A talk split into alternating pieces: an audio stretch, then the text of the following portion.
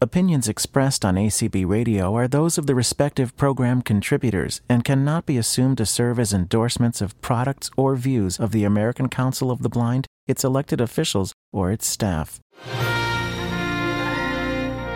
This is Sunday Edition with Anthony, a news magazine show featuring human interest in the spotlight, movers and shakers, and the news and happening that affect all of us in and out of the ACB community.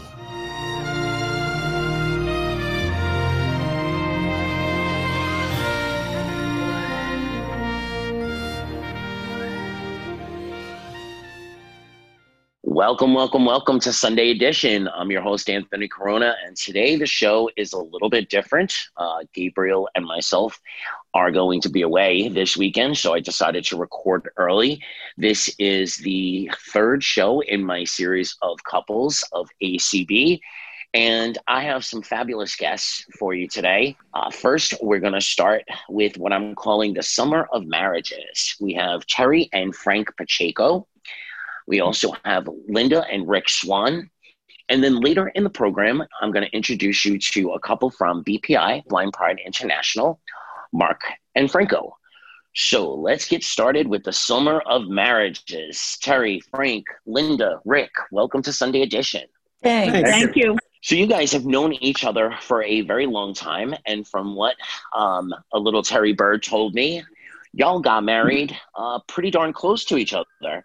So, who wants to tell me that story? And if you want to do it round robin and each take a piece, that'd be a lot of fun. We all were involved uh, with the original Bay State affiliate of ACB. Yeah, yeah. Well, I think Frank was our initial introduction to mm-hmm. it back in like 1971. And then I started going out with him in early 72. And he asked me if I wanted to go to one of their meetings. I thought it was an interesting date, but what the heck? Um, Chinese restaurant, the Hawaiian, was just down the street from where we always used to go. So I figured, okay, we can do the two. And because he wanted me to meet Charlie Crawford, who was the president, and I didn't know him, but I also knew um, several other people in the group that I hadn't seen for a couple of years because we were all busy finishing school and finding jobs and that kind of thing. So that was probably in like February or March of 72. Two. And in the summer of 70, of that summer, Chris Devon and Rick got involved. And I don't remember. Linda, did you get involved then? I don't really remember. I got all... involved because I used to follow Rick wherever he went.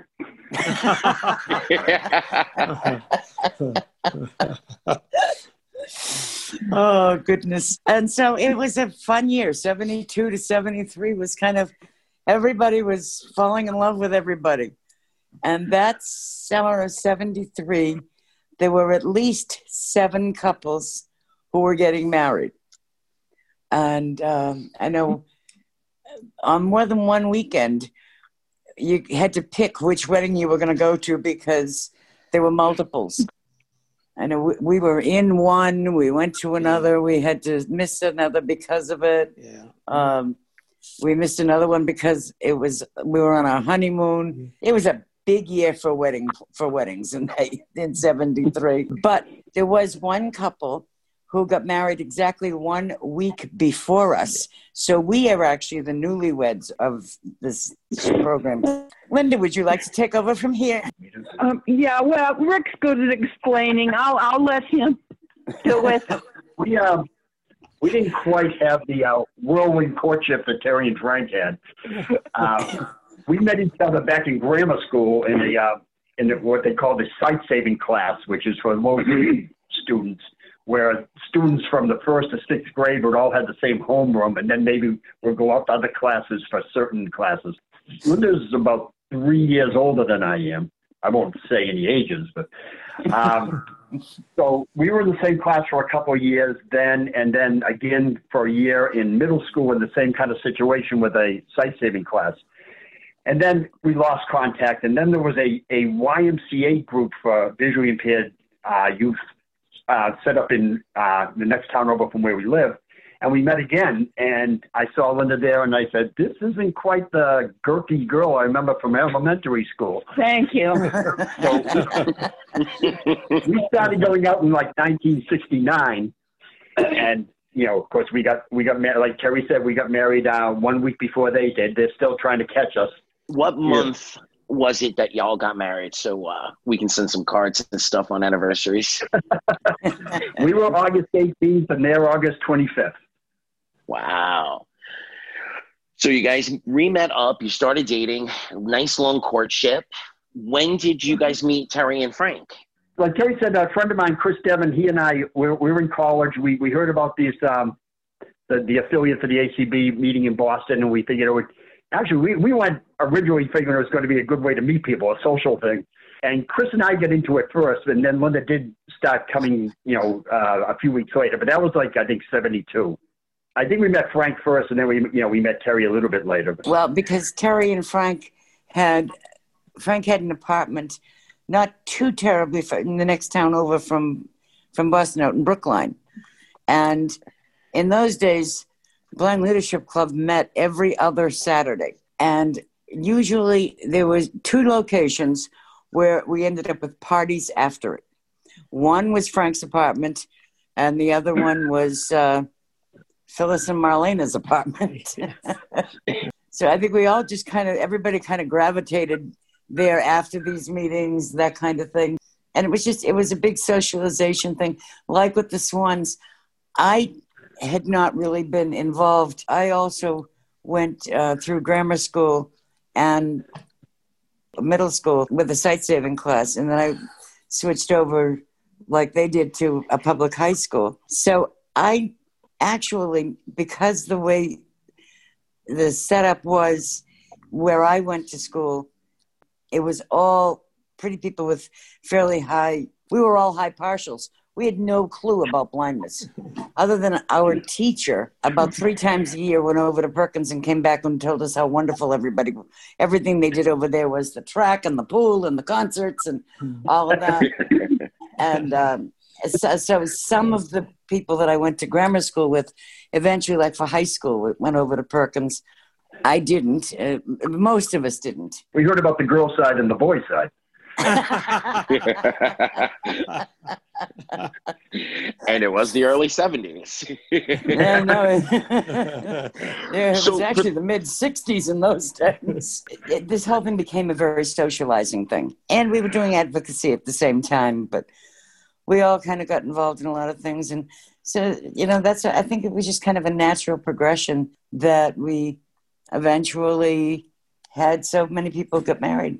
And, you know, the sad thing about all the marriages of 1973, we are the only two couples that managed to keep it together this long.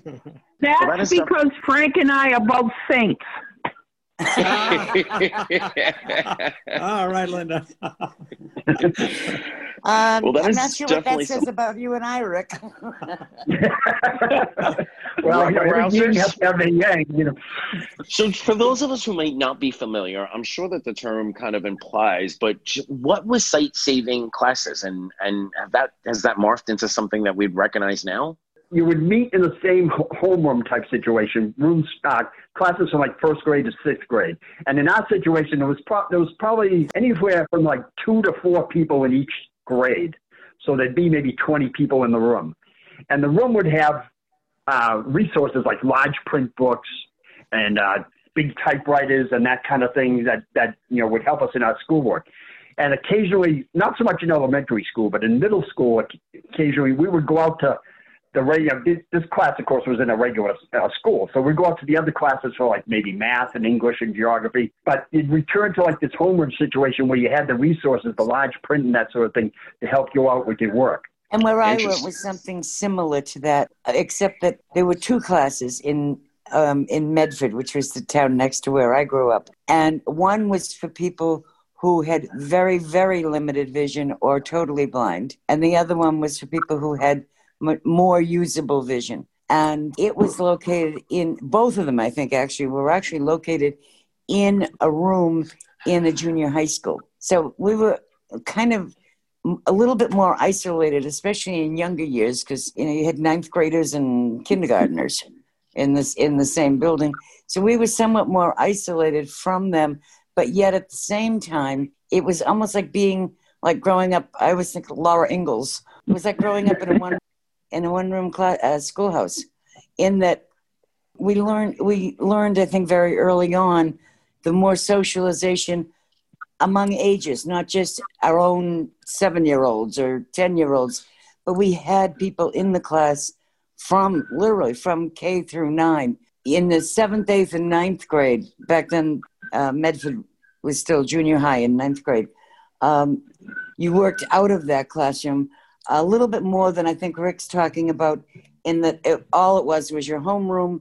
And if you did want to go in and use the tape recorders, we had a great system in Massachusetts for a lot of textbooks were recorded by the prisoners down at uh, the Walpole State Prison in what was called the Argosy Club. So you could go in and listen to the history book.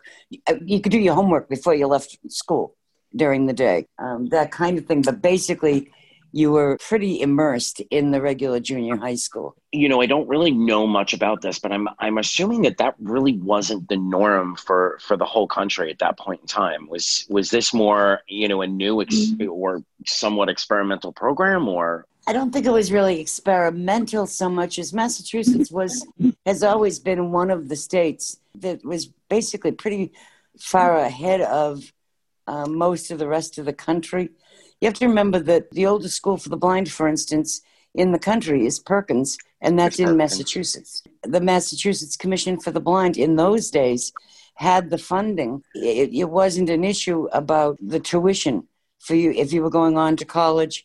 If you could get into Harvard Law, they paid.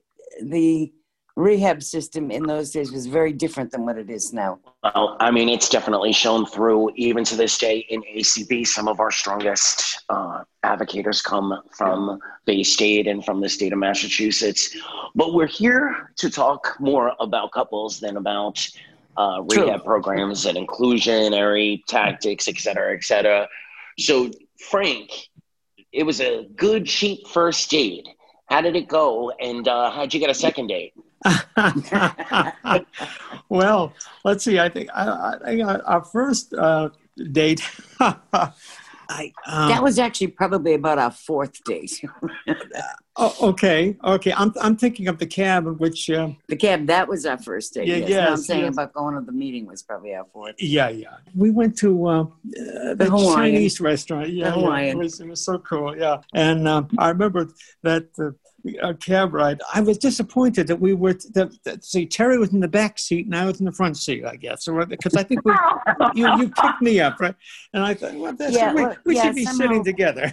but, but, but it what it actually was was it was really a double date. Yeah. We were actually going out with another couple who yeah. um, were the ones that really got us together. One person in particular had worked very hard on getting the two of us to agree to go out with each other. Um, but neither one of neither one of us knew how hard she worked on it until afterward. And that was Peggy Kingman McCarthy. Uh, she was um, great. A lot of people remember Peggy. She was the woman who died from injuries sustained when she uh, oh, fell off the subway platform in Massachusetts and was a major, major contributing factor to getting tactile warning strips through the years. Yeah in subway systems around the country. And but she was a friend of both of us, and she was going out with Frank's best friend. And she just was determined that Frank and I were going to get together. She was great. that was one, that was a good thing Peggy did. Oh, yeah, yeah. Would she call? Oh. Well, I guess she had good personal insight when did it go from casual dating to I think I'm falling in love? And that was it. So our first date, we actually went out with them. So the back seat, I was glad that uh, somehow we had managed to fit me, Tom, Peggy, Peggy's dog Hoyt in the back seat. So Frank didn't have a choice but to sit in front that night. True enough. and it was pouring rain. Yeah, yeah. or snowing or something. It was in January. So let's jump back over to Linda and Rick. Um, you guys had a longer courtship. What was the beginning of your courtship like? Well, I, I think our first date was actually was actually bowling. um, which may not sound too romantic, but where they were in the you know, separate seats in the car, at least we were in the same alley. Back then, of course, you know, we're students. We didn't have a lot of money, so there weren't really a whole lot of tremendous romantic dates. Um, a lot of just hanging out and um, getting to know each other. Um, I think we did. I think I did eventually, if I do say so, do pretty well when we got engaged because I, it was a, a winter, December 15th of 72, and we had a small snowstorm. And I took Linda to the Boston Common where they have a skating pond. And mm. it's all lit up. And the Boston Common is also all lit up with Christmas trees. And I sat her on a bench at the frog pond, and I did actually get down on my knee and ask her to marry me. Why, why didn't you take a lesson from Rick? oh dear. Uh, well, you got the ring at the ring, Linda. Tell us how you felt yeah. when that happened. Oh, I was excited. I mean, I well, I mean, we were going out for you know quite a while, and you know, I guess it was sort of a surprise. I was nervous and I started laughing, but I said yes. okay, so we have the swan story. Frank, how did you propose? Oh my! well, let me let me be straightforward. Um, uh, Mr. Romantic would not be a name that would uh, be applied to me, unfortunately. we let's see. We were at a uh, was it a wedding? We were at yeah, we yeah, were at Barbara Hembrick's wedding. wedding. Yeah, yeah.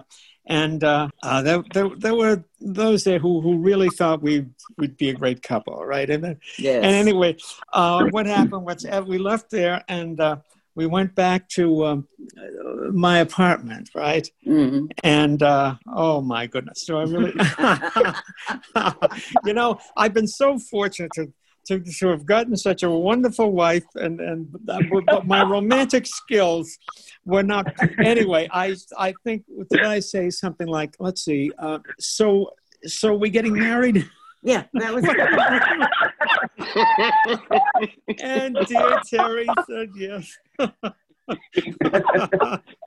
uh, unfortunately. Uh, I've been very lucky. Actually, wow. what was really crazy about that day was after we got back from the wedding, and everybody was doing long dresses and that at the time. We got back from the wedding to his apartment, and he had, went out to do a couple of errands. I remember you went to go to the dry cleaners or something. And so I said, I'm just going to grab a sheet, take off this, just take the dress off, so it wouldn't, so it wouldn't get wrinkled roll up in a sheet and lie on the couch. Because truthfully, we had both had plenty to drink that day at the wedding.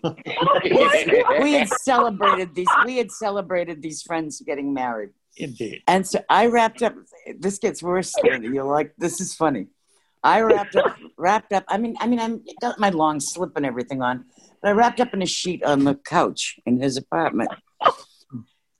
And the next thing, he was going out. I said, "Fine, I'm by myself." The next thing I hear a key in the door. I'm like, God, he's back fast. And who came walking in, didn't know that he was up in town for the weekend, but Russ Figlioli.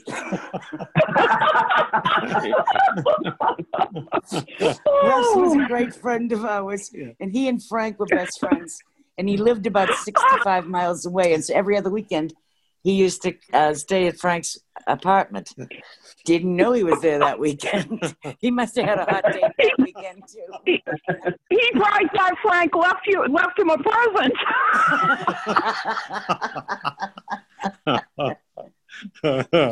so after I think he's trying to figure out why I'm dressed in a toga practically. Party. it was just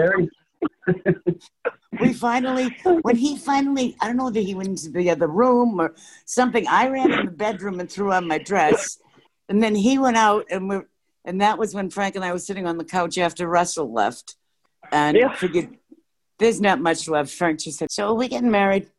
That was like the entire the entire proposal. oh goodness, shame, shame. Oh god, I can tell you one uh, other funny story. I think please. I knew that things were probably going to work out between us because, oh, probably on about our fourth or fifth date, something like that.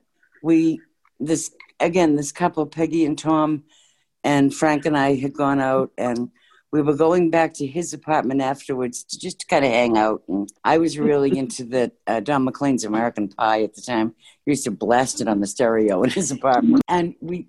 I don't know what, what they what they did. They did something. They were meeting us at his apartment later, and Frank and I stopped at a little store to pick up some soda. And it was a miserable, snowy oh my season. Yeah, yeah. And I was walking ahead of him, and I heard this thud and crash, wham, kaboom. Oh, and I turned around, and Frank is on his knees, like back on his haunches, with two. This is back in the days before plastic bottles. These were glass bottles. Yeah. They were two oh. glass bottles of Coke smashed, and he's kneeling in this brown foam.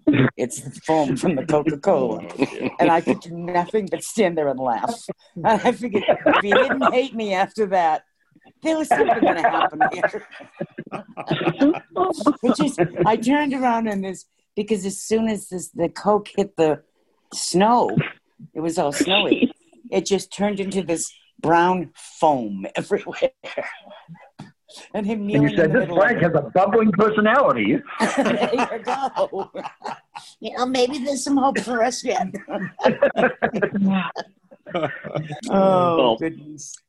Almost 50 years later, it's it's a beautiful thing to be able to hear how much fun you're having recalling the, these times, these stories, and thank you so much for sharing them with us. Let's let's have a little fun. Out of the four of you, who's the funniest? Who's the driest? I would say Frank is the driest. I was debating between Frank and Linda. Yeah, probably Frank. Yeah, yeah okay. No, wait a minute. Dry and Frank. Those two words don't go together. oh, Terry and Rick, are going to battle it out for I don't, know if any, I don't know if any one of us is the funniest. It's just like a lot of times we play off against each other pretty well. There were times back when um, Terry and I were both on the state board of blind vendors, and would meet once a month.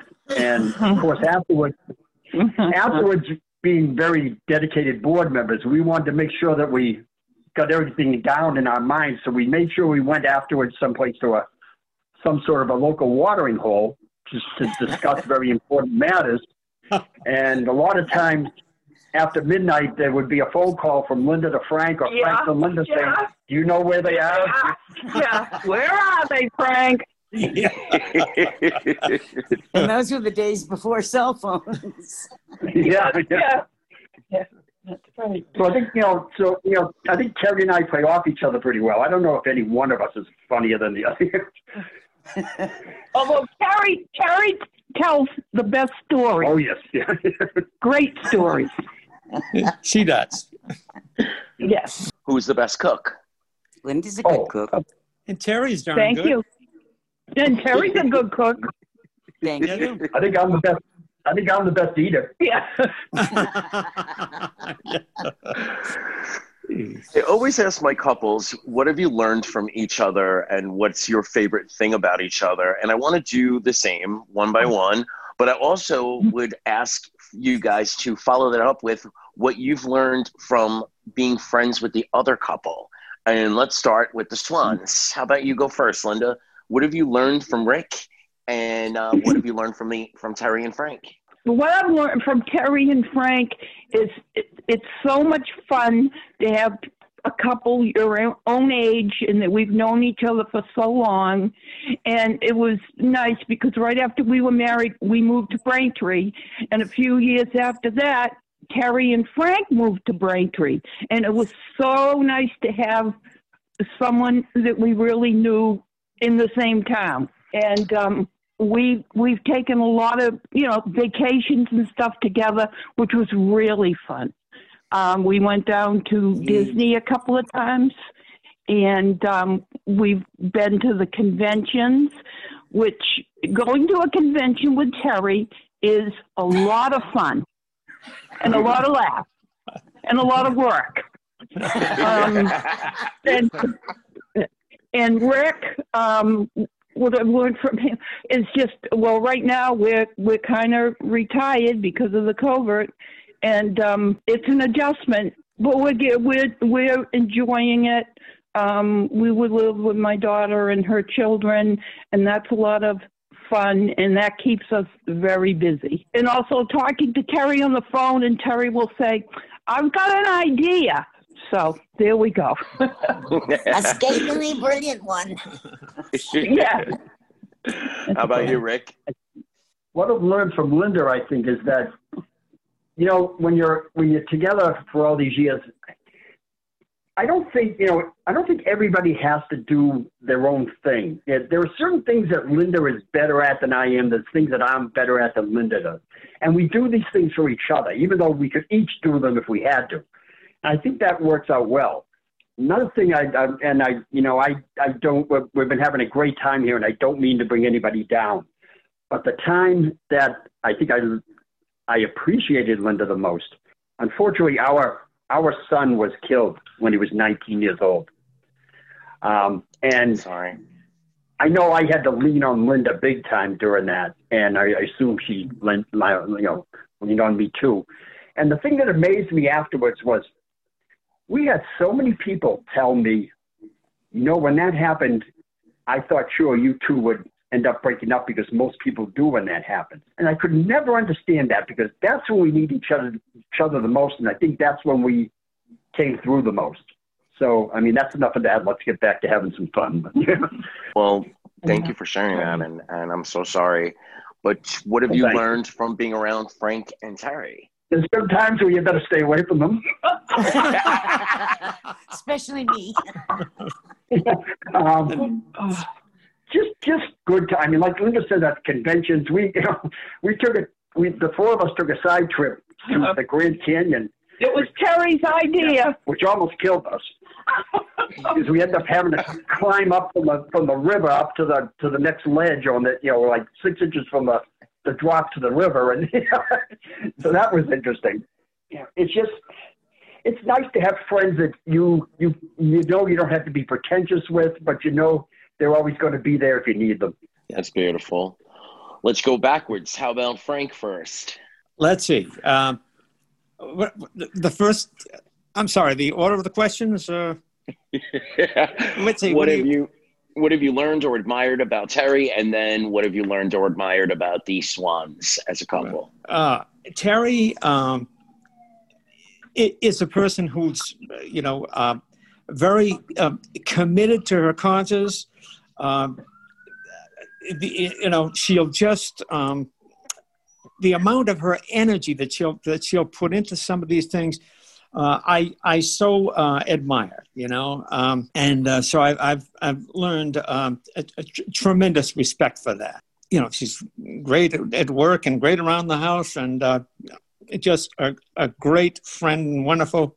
Um, and wonderful wife, and uh, I've, I've I've just been I've just been so fortunate. And about the Swans? the Swans. Uh, well, they they they've been they've been great friends. They've uh, in, invited us to, uh, to go to Disney with them um, on, on, on some occasions, and and it, we had a wonderful time with them.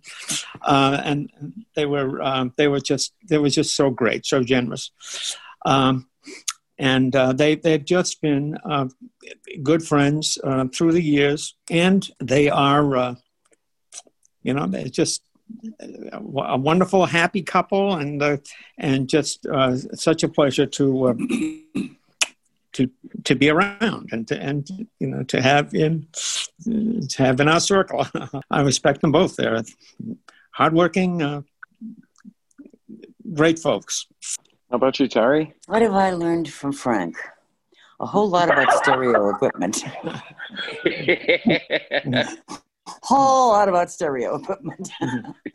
um, he was the one that, you know, this is this is back in the late '80s and early '90s.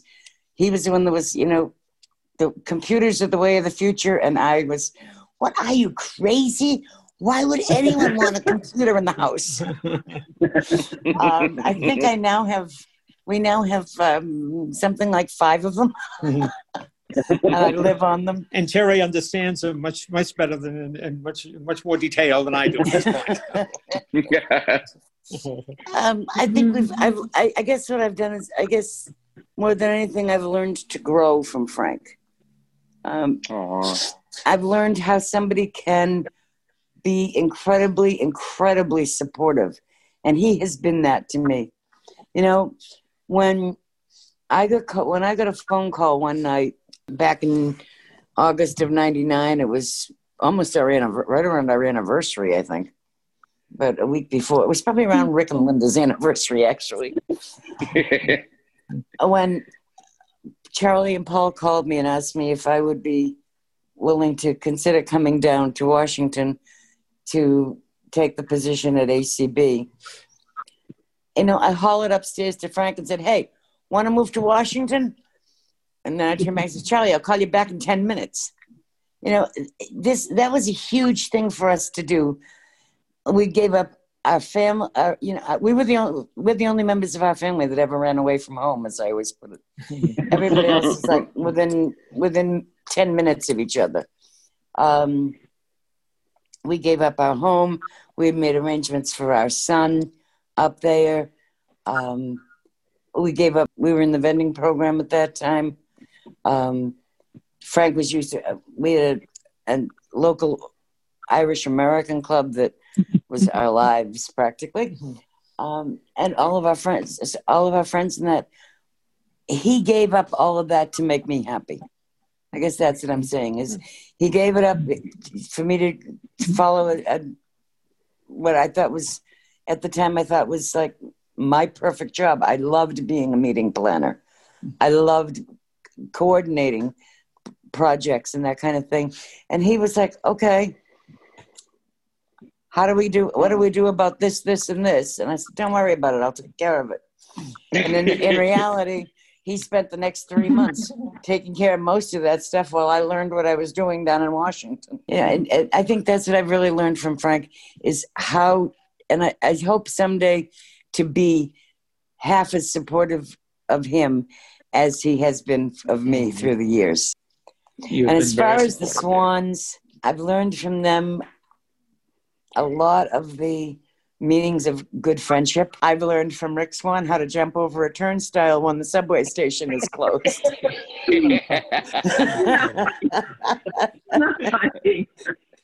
after one of those after one of those very important meetings of ours. Yes.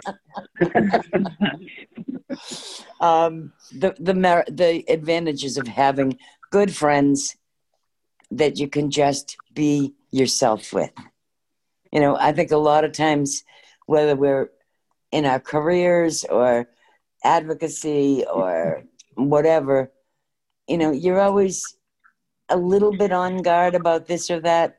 It's wonderful to have friends that you can actually just totally, you know, unload on them or, you know, just just have fun and not have to worry about consequences of who's going to think what of me and that kind of thing.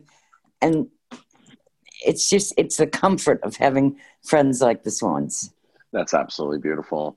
I have to tell you, when I decided, you know, early on in Sunday Edition that I wanted to do this kind of a show, a couple show, and feature prominent, you know, people that have had a history and some fun, and uh, Terry and Frank, Terry and Frank, Terry and Frank. So I definitely wanted when I had Terry and Frank for it to be a show that was going to be worth it and memorable. And don't, definitely don't disappoint. Thank you for introducing me to the Swans. But you know, we're on ACB radio, and you know, we're talking about you know almost wow, almost fifty years. So, if you don't mind, would you tell me a little bit about you know the journey of ACB and and then now and you know looking around you know looking at the organization now what could you have imagined being part of ACB for 50 years? Almost 50 years excuse me. I'm not sure I imagined being part of life for that long at but back in those days. Um, who wants to take it? You take it Thanks, Rick. All right, Rick. We work well together. yeah. um, I guess we we do we do have a history in ACB. Um, as I say, we were the first state affiliate, and that affiliate really got started. You know, I, I look at it now, and you know, it's most every most of the people. As a matter of fact, we just realized I just realized the other day that the first set of officers um, are all gone now, and I think I'm the only one left from the second set. Um, there's two or three of us from the third set, um, but one is we learned so much about ACB back then um, because Durward McDaniel and MJ Schmidt and Mary Ballard, who um, was the editor of the Braille Forum in those days, they used to come up and they did a, an awful lot to help us get started. And we were all a bunch of young kids. Most of us were still in school or very, very recently out of out of college. Um, and they really tried to rein us in quite you know some of us kind of went off in all kinds of crazy directions but but they were very very encouraging i guess is what i want to say is more appropriate and they would come up periodically and give us a hand. Um, they were just so much they were just very very welcoming of us which had not happened with uh, the other national organization at all. As a matter of fact, Frank had been a member of um, the NFB's Boston chapter, and um, we've never really figured out whether he got thrown out or he resigned. they took, made a motion. They made a motion to throw him out, and he said, "Don't bother, I resign." And they went through with the vote anyway as he was walking out the door. so, he's kind of like a double outer. he's kind of out twice you know, and, and we did. We got involved with that. We were involved with the things like the Architectural Barriers Board in Boston. Um, we were involved with the beginnings of the National Coalition of the Massachusetts Coalition of Citizens with Disabilities. We were up on Capitol Hill, uh, Beacon Hill, excuse me, uh, up on Beacon Hill, the capital of Boston, um, during prorogation, which is like this horror show. Um, and Phyllis and Marlena and me and Frank and Charlie and uh, several other people who uh, are totally blanking on me at the. I think Chris was there, um, and that like for all night, literally all night long, um, trying to get an employment uh, bill passed. Came very very close, but. Um, the head of the Massachusetts Businessmen's Association, came closer. He he he won.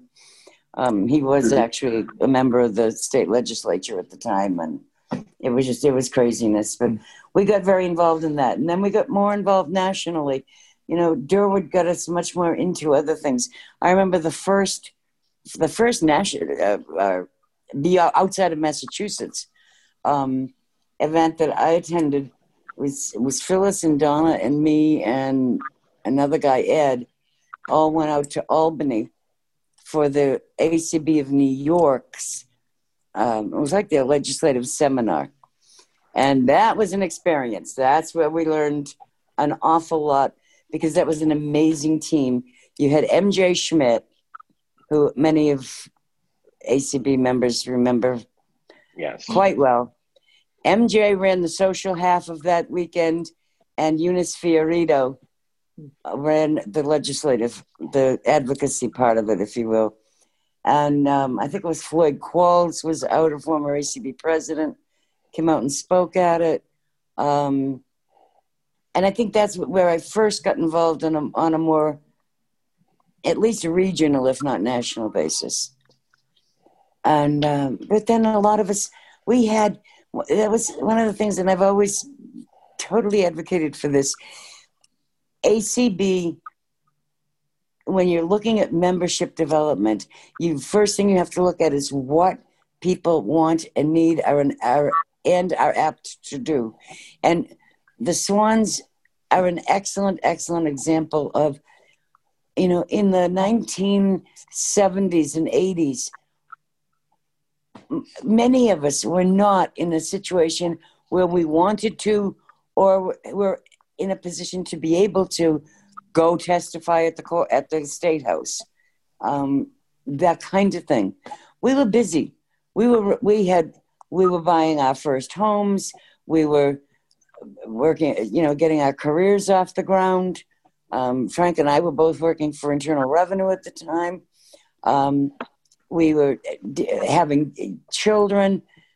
What we really needed was something not so much dealing with advocacy, but how do those of us who are in this situation make the best that we can of our lives and our kids' lives and our families in general.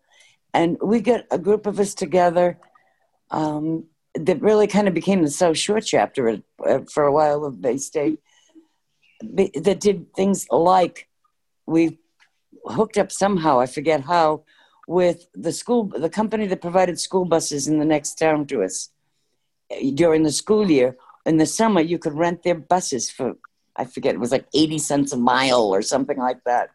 So that we could take the kids to the to an amusement park that ordinarily you'd need a car to get to, or we'd take them to the Kennedy uh, Library, or you know, we people could get together to figure out how do you make a socket wrench work.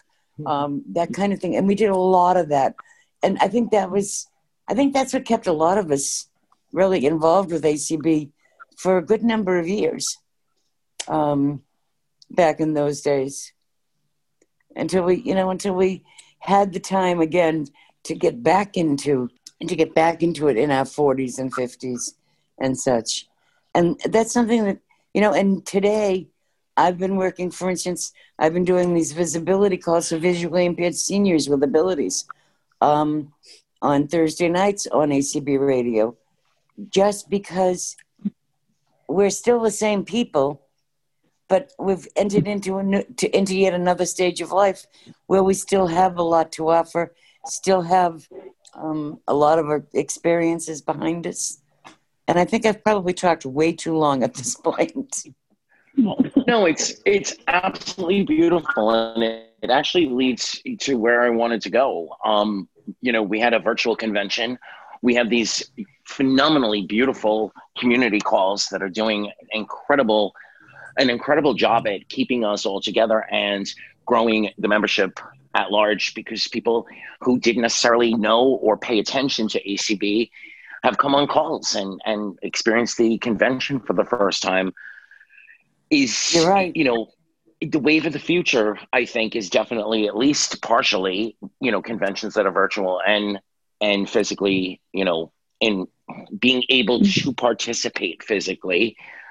But the community you know acb the organization it pulled it pulled us all into a way to be together and to support each other. And I have to think that the spirit of of ACB and all those names, including the four of you, but all those names that you mentioned, without them, I don't I don't think we would be doing this now.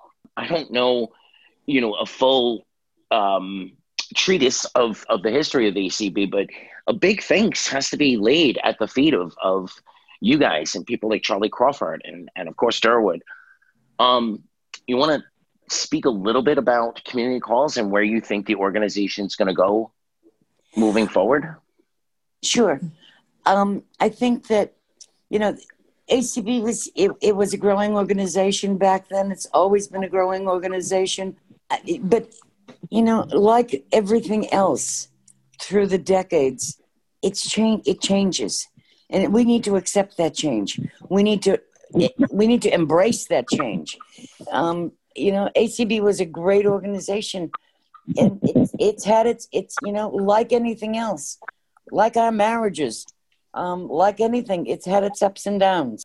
Um, I often think of, there's a wonderful song um, called The Voyage. Of course, I like it by Celtic Thunder, um, but other people sing it too that aren't Irish, Scottish.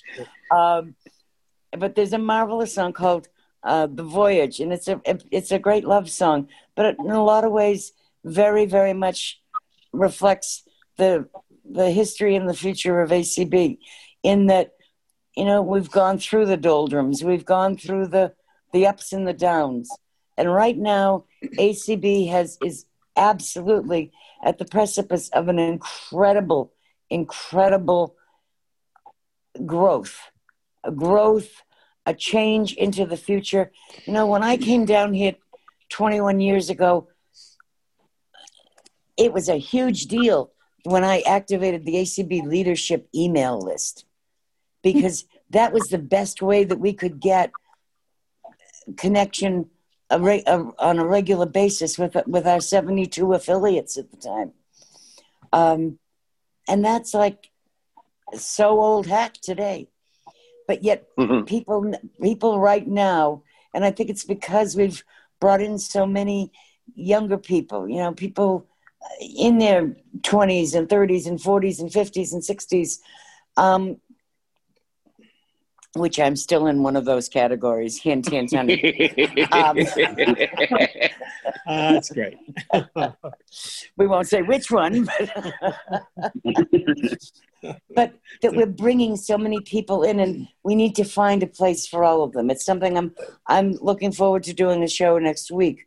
On we've we've been very heavily focusing on um, blind students and on this new next generation, next gen affiliate, what do we see as a future for the, those that are over 40, um, but not necessarily over 90?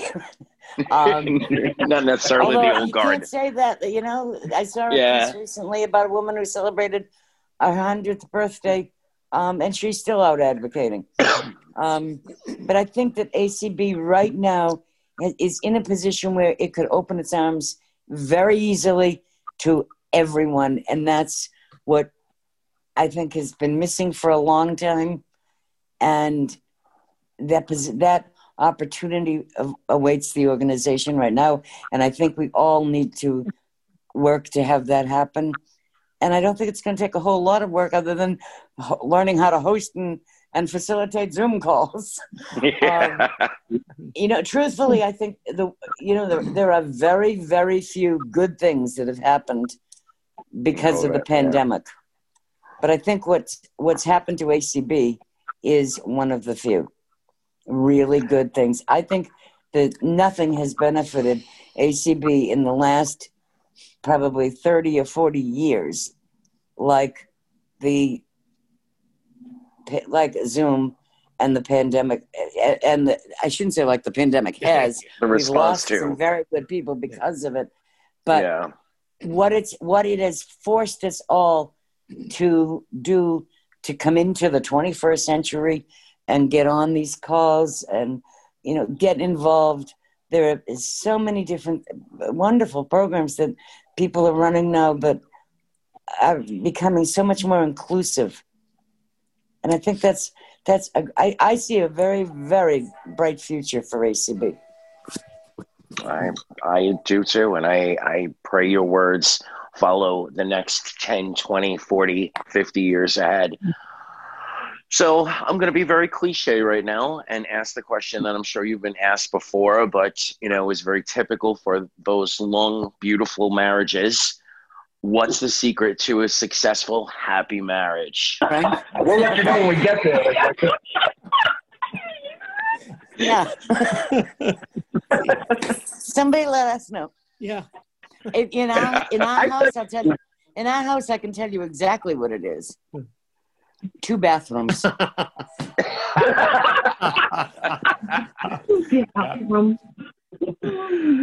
As um, just just making sure that you know you care for your mate more than you care for yourself. But wow, that's a good piece of advice. Yeah, that is. Yeah. That's good. Yeah.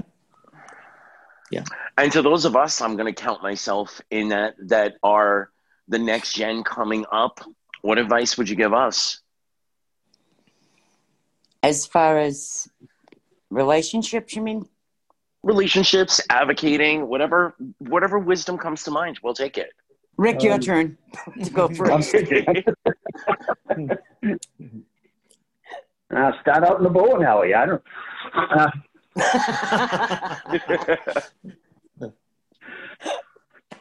Chinese restaurants are um, good just, too.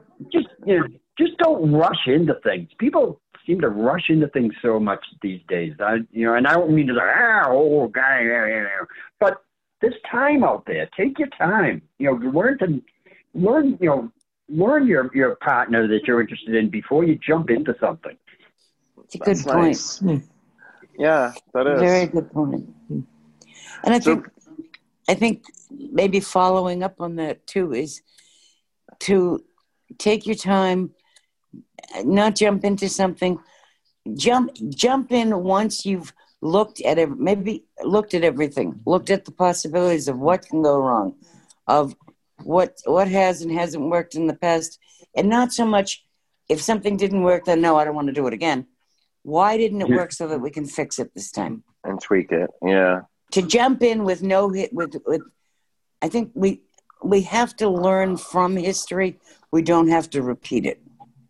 Absolutely. So if you could go back to that August in 1973, and, and I'm going to ask each of you to, to think about it for a moment and answer and tell, you know, that young self one thing to get through the next couple of decades, what would it be? I think sharing life together, doing things that you both like to do, and make sure you get plenty of help with housework. I like that. How about you, Rick?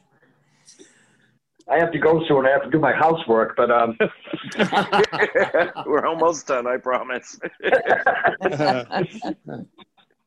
I don't know. Just you know, don't. I mean, everybody's going to have arguments, going to have fights. Just afterwards, take a breath. Don't take them too seriously, and just relax and think of why you why you're together in the first place. And and you know, there's reasons for that, and they're usually pretty good reasons. And just go back to that and think about it for a while. Oh, that's beautiful, Frank. I guess it, it, you know, it, it was as I, I look back and think and think how how it all, you know, as as we came forward. Um, I guess it would be that um,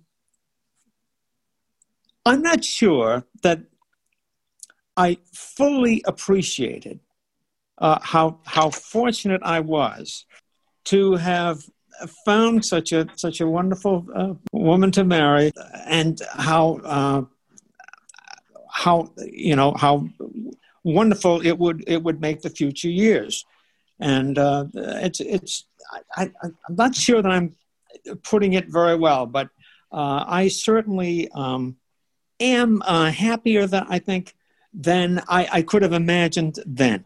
Uh, I say, you know, it's here it is, um, you know, for 47 years later, and uh, um, I, I, I, couldn't be happier. I couldn't. I, I there's, you did no, something right. I, I sure did. I sure did.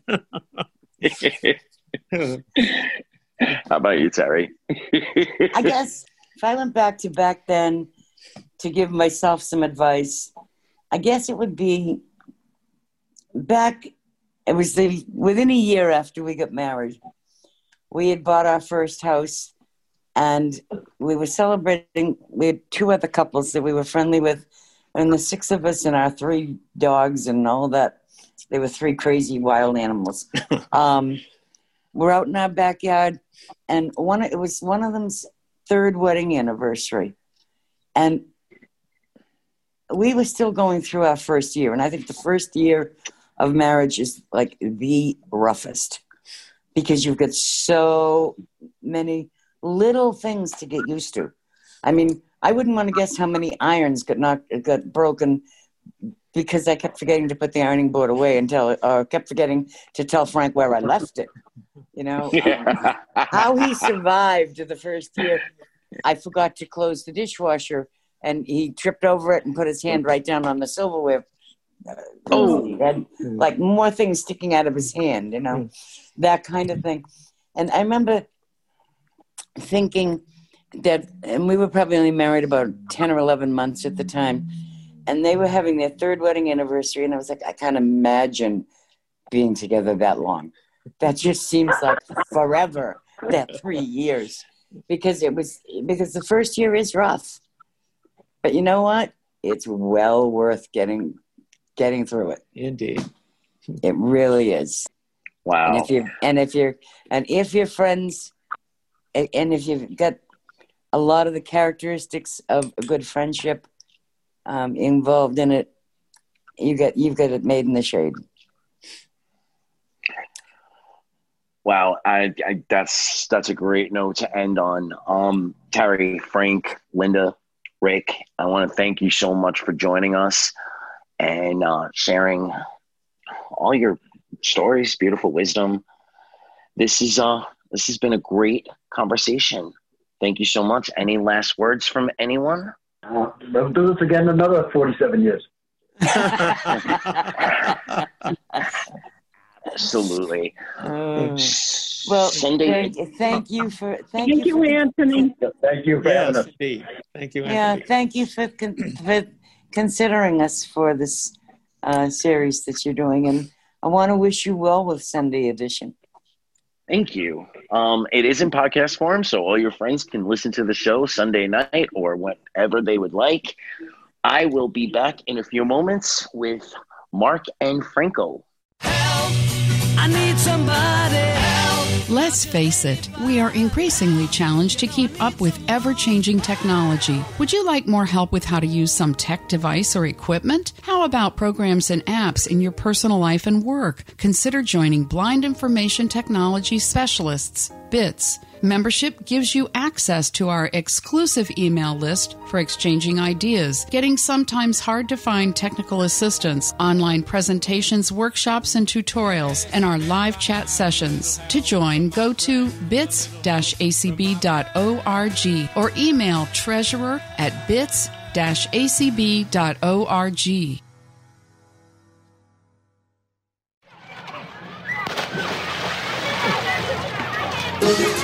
No matter who you are or where you live, you can participate in ACB Families. We're as close as your telephone and as easy to reach as dialing a number. ACB Families holds two informational and peer support calls each month. We're hosting three events at the 2020 ACB Conference and Convention a breakfast, a bingo, and a campfire sing. Join our ACB family. Dues are just $8. Find out more. Call 502 897 1472 or email all ACB families at gmail.com. That's 502 897 1472 or all ACB families at gmail.com.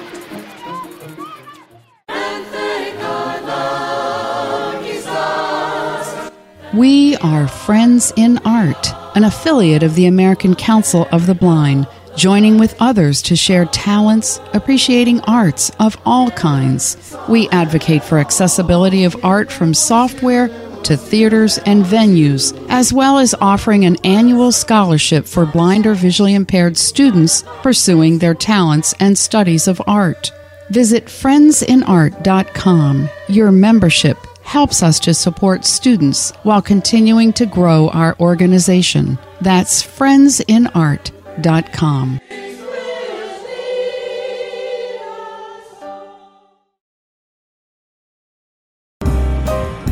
Hey, Jason, do you remember BPI? Oh, yeah, Blind LGBT Pride International. They're a special interest affiliate of ACB. Yes, they are the ones doing all these cool things at convention yoga, wine tastings, fun parties, as well as other interesting learning activities. Well, guess what they're up to now? Ooh, do tell. They are now having their own show on ACB Radio Mainstream. It's called Pride Connection. That's great. But what if I'm not a part of the LGBT community? No worries. This is a show for everyone. Actually, non LGBT and non disabled folks are known as allies, and they are a huge portion of BPI's membership. And in the words of BPI's leadership, everyone is welcome. BPI is proud to offer an open space where you can be yourself. Hmm, so, what kinds of topics can I expect from Pride Connection? Fun and relevant topics for everyone, from blindness topics to LGBT education, technology to advocacy. Accessibility issues to everyday topics. So, when will Pride Connection take place? Every Tuesday at 10 p.m. Eastern. Be sure to tune in so we can all connect, mingle, and learn while having fun. Pride Connection. Join the BPI party every Tuesday at 10 p.m. on, on ACB, ACB Radio Mainstream. California, Florida, Iowa, Texas, guide dog users, students, IT professionals, government employees. The American Council of the Blind has members in all 50 states and is actively engaged in a wide variety of activities. We advocate for the education, employment, and social inclusion of all blind and visually impaired Americans. We publish a monthly magazine. We hold an annual conference and convention and operate a multi channel internet radio station. Check us out at acb.org. Together, we can do anything. And we're back with a great couple. I'd like to welcome Mark Hanahano and Franco Certeza. They are BPI members and members of ACB at large because, of course, once you're a member of a special interest affiliate, you're a member of the greater parent organization ACB. Welcome, Mark and Franco. Thank you for joining Sunday Edition. Oh, well, thanks for having thanks us. Thanks for having us. So you guys are uh, pretty well known in BPI, but I am assuming that most of ACB won't know. Uh, well, definitely won't know Franco very well, but uh, probably don't know very much about Mark either. And so that is about to change. Tell us a little about yourselves individually and how long you've been together slash married. Take it away, Mark or Franco. You start. Oh, I, I get to start. start. I get to start. Um, I'm not sure. no, you, you can start. You're better at this than I am. So um, I've been involved with ACB for probably a little over 15 years now.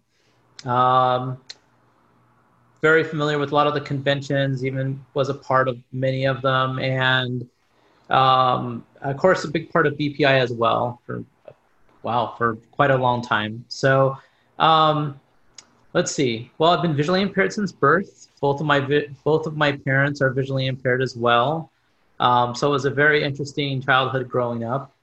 I have one sister who is sighted, and we um, actually she I have two, or I should say we have two wonderful nieces and nephews. So that's kind of nice as well. I'll let Franco tell a little part about us and a little bit? Well, let me talk about me first. Sure, um, but um, so yes, I'm Franco. Um, I don't know. A lot of some, sometimes people think that we sound alike. I guess, or I I don't hear it. I don't think we do. But um, you know, so um, I was never. Re- I mean, I'm fully sighted. So you know, before prior to meeting Mark, you know, I, I, only had any kind of, you know, inter- encounters with any blind or visually impaired persons through uh, family friends, family members, or, you know, whatnot, but nobody uh, this close. I mean, and I'm talking about close. Um, but no, so uh, as far as BPI goes, I only know about it. And I've attended, you know, a few little intimate gatherings or whatnot that's, a, you know, somewhat associated with like BPI. Or, yes. Yeah. And then, uh, you know, Denver, I guess. Oh yeah, in Denver too. And, you know, um, but prior to that, no actual sort of exposure to ACB or BPI. Yeah. So, um, but I, I, I'm an only child. I pretty much come from just two parents, and I'm the only one that's really existing. Um, and yeah, I wish I had nieces and nephews that were directly mine, but considering that I'm the only child, I don't have that. through cousins, cousins, yes, you know, but not directly through me. so, well, um, we uh, uh, just a little bit before we go into our uh, how we met and everything. Uh, I uh, I've been involved with the blind visually impaired community for quite some time, as you know. Like I mentioned, my both of my parents are visually impaired, so I've been involved with a lot of nonprofits uh, that are for the blind and visually impaired. Even now, working. I work for one of the biggest or one of the largest organizations serving the blind and visually impaired here in greater Los Angeles as well. Well, I mean, in terms of how Mark and I met, it was, you know, of course, with the very notorious and popular dating app um, you know it's formerly known or it's not it's not formally known but it's known as Grindr um, you know turns out that type of app is not just for hooking up. I guess you could go on dates and you could find the love of your life. The way that we first started talking, it was more or less just a chat here, a chat there. Um, we were at both very different points in our lives where I was, you know, kind of just in a way getting out of a really, really bad relationship. Um, and then I was kind of lightly dating guys here and there, and just the same with Mark you know, he was also on and off with, you know, certain guys or whatnot. And it just so happened that the one time that we decided to meet, we were both like single, like literally single. And the rest is, is pretty much history. I mean, we can go into the depths and the, um, you know, um, as far as, oh, into, yeah. We'll we'll definitely go into some of the depths, but I want to I want to take a couple of really. well, not on air, but you know, right after dark.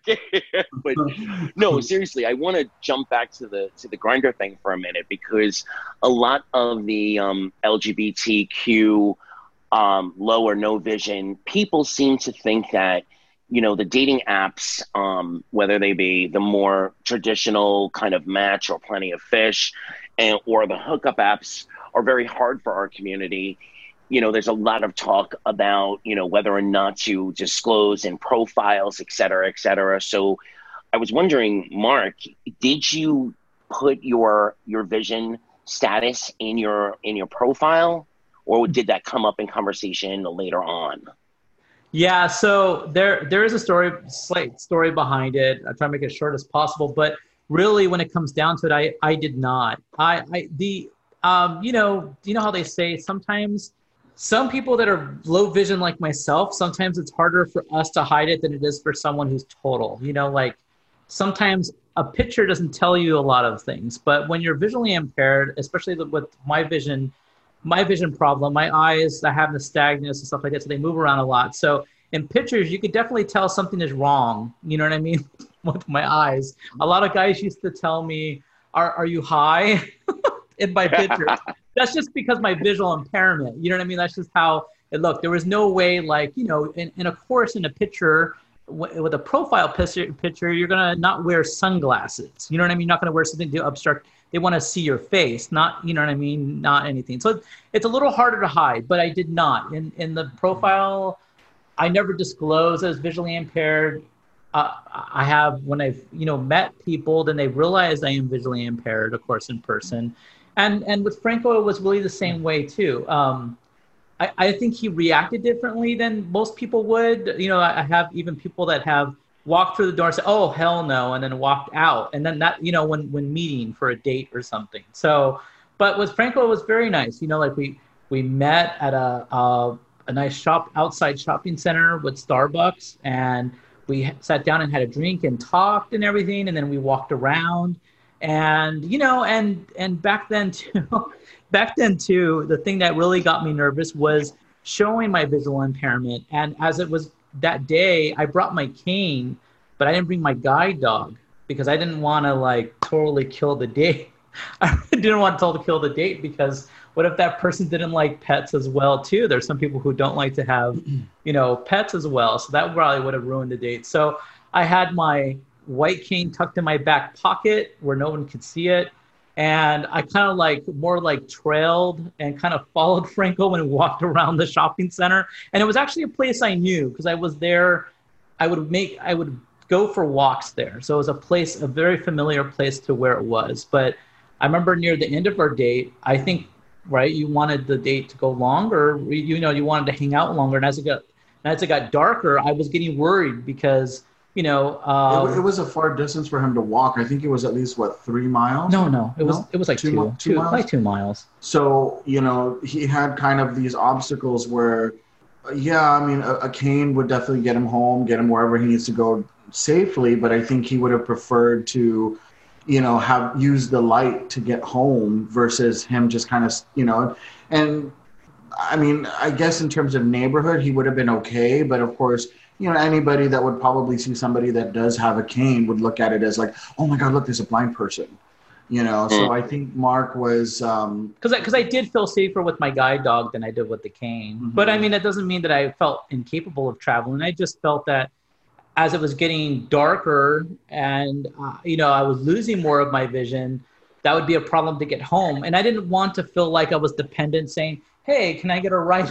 Can I get a ride home? Mm-hmm. So, but go ahead. You want to pick up where? Because I know that you were like, oh. Well, I mean, I, the the reality of it is, you know, Anthony, it's like when I first met Mark. I mean, I was coming from around one corner. He was coming straight down the, you know, walkway, and I, I never looked at his eyes and said, "Oh, like there's something weird going on with his eyes." I didn't even, to be honest, I didn't really look there that much, you know. But maybe if I had, then it, things would be different. No, I'm just kidding. um, but I, I think that he actually was the one that said something, and and I'm being honest to, here when I say I didn't really think there was an issue. Like I didn't look at his eyes that closely because, of course, as a sighted person, you know those types of things don't always pull me as far as like they don't always are they aren't always the first things that i see. I mean if you if he probably had a big pimple on his forehead that's the thing that i would see versus seeing his eyes moving rapidly back and forth or swinging you know side to side you know it, it wouldn't be the eyes. I don't know. Maybe i'm more of the um like on the surface type of person that looks versus like really looks really hard but um, no, we were having Starbucks. Um, we were sitting outside, and he's like, "Well, I don't know if you've noticed, but my eyes, you know, they tend to, you know, move very frequently and move from side to side." And I said, "Oh, okay. I didn't really notice." you know, and when Mark says he was trailing me as we were walking around, he really wasn't. He was actually next to me. Well, that's how I mean, like, Yeah. when you were moving. Yeah, you know, um, but you know, as it was getting to be around sunset ish, I noticed he said because this is how he actually said when we were communicating before we had met or for made plans for that day. He's like, "Well, I can't really stay too long because I have to feed my dog," and I was like, "Oh, that's cool. He has a dog," and you know, he, when we met up, he said, "Oh, I just fed my dog." I said, "Oh, that's perfect. That's good. You know, so that way we, we could spend a little bit more time because I really was having a good time. It was just a very chill, you know, no expectations type of thing, or you know, there wasn't like all, you know, that type of awkwardness or anything like that. It was just very nice, very you know to walk around, and you know, he was he knows how to talk. He's very intelligent, very smart. Um, you know, don't make me cry because you're gonna know. um, but the thing is, is that when it came time to him going home, and he's like, "Well, I better get going because I, I have to feed my dog." And of course, I'm not gonna be like, "Feed your dog? Didn't you tell me you already fed your dog? Now you want to leave? If you want to leave, you could just." I, I didn't want to go into it, so I was just like, "Oh, okay." So in my head, I was actually thinking he was not interested, and by that meaning that he was like, ah, "I better end this quickly because it's not going my way or whatever." And so I was a little It's bit not sad. you, it's my dog. yeah, yes, exactly. You know, yes, That was that was the excuse, exactly. right? You know, that- yeah. so the, the thing is, is that I was a little bit saddened by that, and you know, I so I he he quickly rushed off, and then I went my well, basically went our separate ways, and and, and then I think I either texted him saying thanks for meeting up with me, or vice versa, and then he said let's go on another day, and I was like, oh, okay, cool. And I think that was at that point that I told you what why. right? Yeah, and then he's and then, yeah. So I was like, oh, Because okay. my my my feed go feed go home to feed my dog was translation to I better get home before it gets dark. so that was it. But yeah, that was our how we met, and then we we met in October, and then I we met like- October twenty first. Yep. And then I had actually had planned a trip to Europe at the end of December, and um, Frank was like, "You better make it official before you take No, off." I- there." no, no, no, no. I wanted was- to make. there I was wanted- no talk like that. I wanted to make it official, you know, for us to be a real couple before I left to Europe because we had planned this way before. This this trip was planned with a friend of mine way before But I we went on. We were like at least a couple like I think dates and we would Oh see yeah, each other yeah, on yeah. weekends. no, no, so- yeah, a yeah. so- almost every weekend actually from that point, really. So yeah, it didn't no, give us no, a lot we of time. I mean, it was just basically we had a whole month because we met October 21st. I Mhm. don't recall if that it was probably a Saturday. Yeah. But you know, it didn't give us a lot of time because you know, they were leaving, I believe, like December, like literally, Anthony, they were leaving for their trip the 24th, Christmas Eve here. So when they would Oh. arrive in London, it was already Christmas Day. Yeah, So- we were gone during the worst part of it because that would have been a really nice time to spend, even though it was new for us. Yeah. we, you know, we wanted to spend. Oh, that it was very hard for me because I was like, you know, I'm really liking this guy, and he, he's now my boyfriend, but he's not even here during my most favorite holiday. Mm-hmm. So it was it was really hard. It was really hard for me to, you know, but he was he was very sweet. He he kept almost like a like not a video diary, but he was you know constantly taking videos and sending it to me, and you know I would do the same, or I'd take pictures and send it to him. So you know it was it was unlike any real relationship that I was in before. I think Mark was definitely different. So let's jump back just a little bit because you heard Mark say a few minutes ago, you know, there were guys that, you know, would walk into the room or wherever they were meeting and be like, oh, hell no. Uh, you know, Mhm. many of us, you know, gay, straight, it, it really doesn't matter. We've had. We've had those experiences. Um, We've had the experiences of, I know I did an experiment um, not long into losing my sight uh, on the same on the same exact app um, you know and i you know had a certain number um, or percentage let's say of of hits so to speak um, being who i am and uh, i wanted to know what it would be like if i if i put um, you know that i was blind right there in the profile and when i tell you that it went from you know 10 to 15 hits, you know, whenever I was on, to literally one hit or two hits, you know, every couple of days. Um, I mean, it was that drastic of a difference. And, you know, I, I kind of felt at that point like, wow, you know, I, I knew, you know, as by reputation that we're kind of shallow, you know, in, in the, the dating aspect. Um, but wow, you know, wow. Yeah, it's Um, a it's a it's it's definitely a huge difference. Like um like I think I've I think I've shared with Franco, but you know, because like you know we would swap stories sometimes about how like the weirdest dates that we've had or whatever. And I always tell Franco, I remember this one time. It, it was very very weird, but you know, some there's fetishes for everything. And I I remember this one person messaged me and was like, "Oh, I think it's so hot because." Like blind people, you guys like to touch everything, right? Everywhere, everything. Like, what is that supposed? Like, wouldn't anybody like? I don't understand how that's really specific.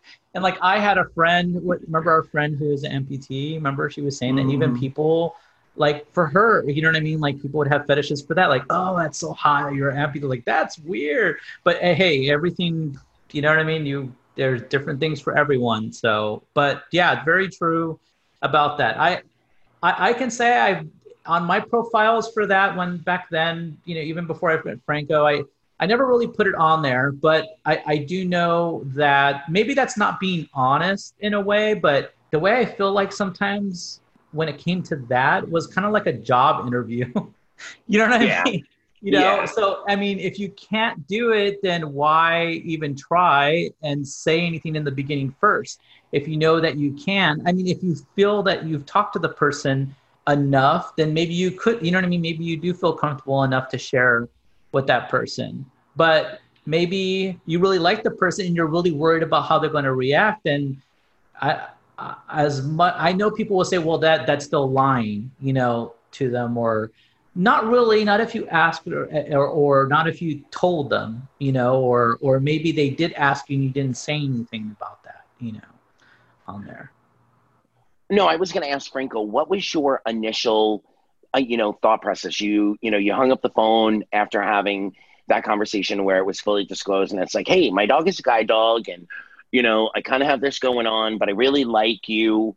Um, I, you know, I'm paraphrasing for what I think the conversation probably went like, but you know, once you, you know, once you got a moment to digest it, did you have any um questions or or you know possible concerns that hey you know i do really like this guy but maybe this is not exactly what i was you know looking for You know, honestly, I mean, I, I mean, I don't know. Maybe it's just to some aspect. There's a part of me that isn't that shallow or that that um, superficial. You know what I mean? And and I'm not saying it would have probably been different with another visually impaired or, or total blind person. I don't know. I really don't know. But you know, like I said, the way Mark presents himself is not it like for me he is not about his blindness let's put it that way i mean when he did tell me that i was just like okay i guess my I, maybe i may have asked him like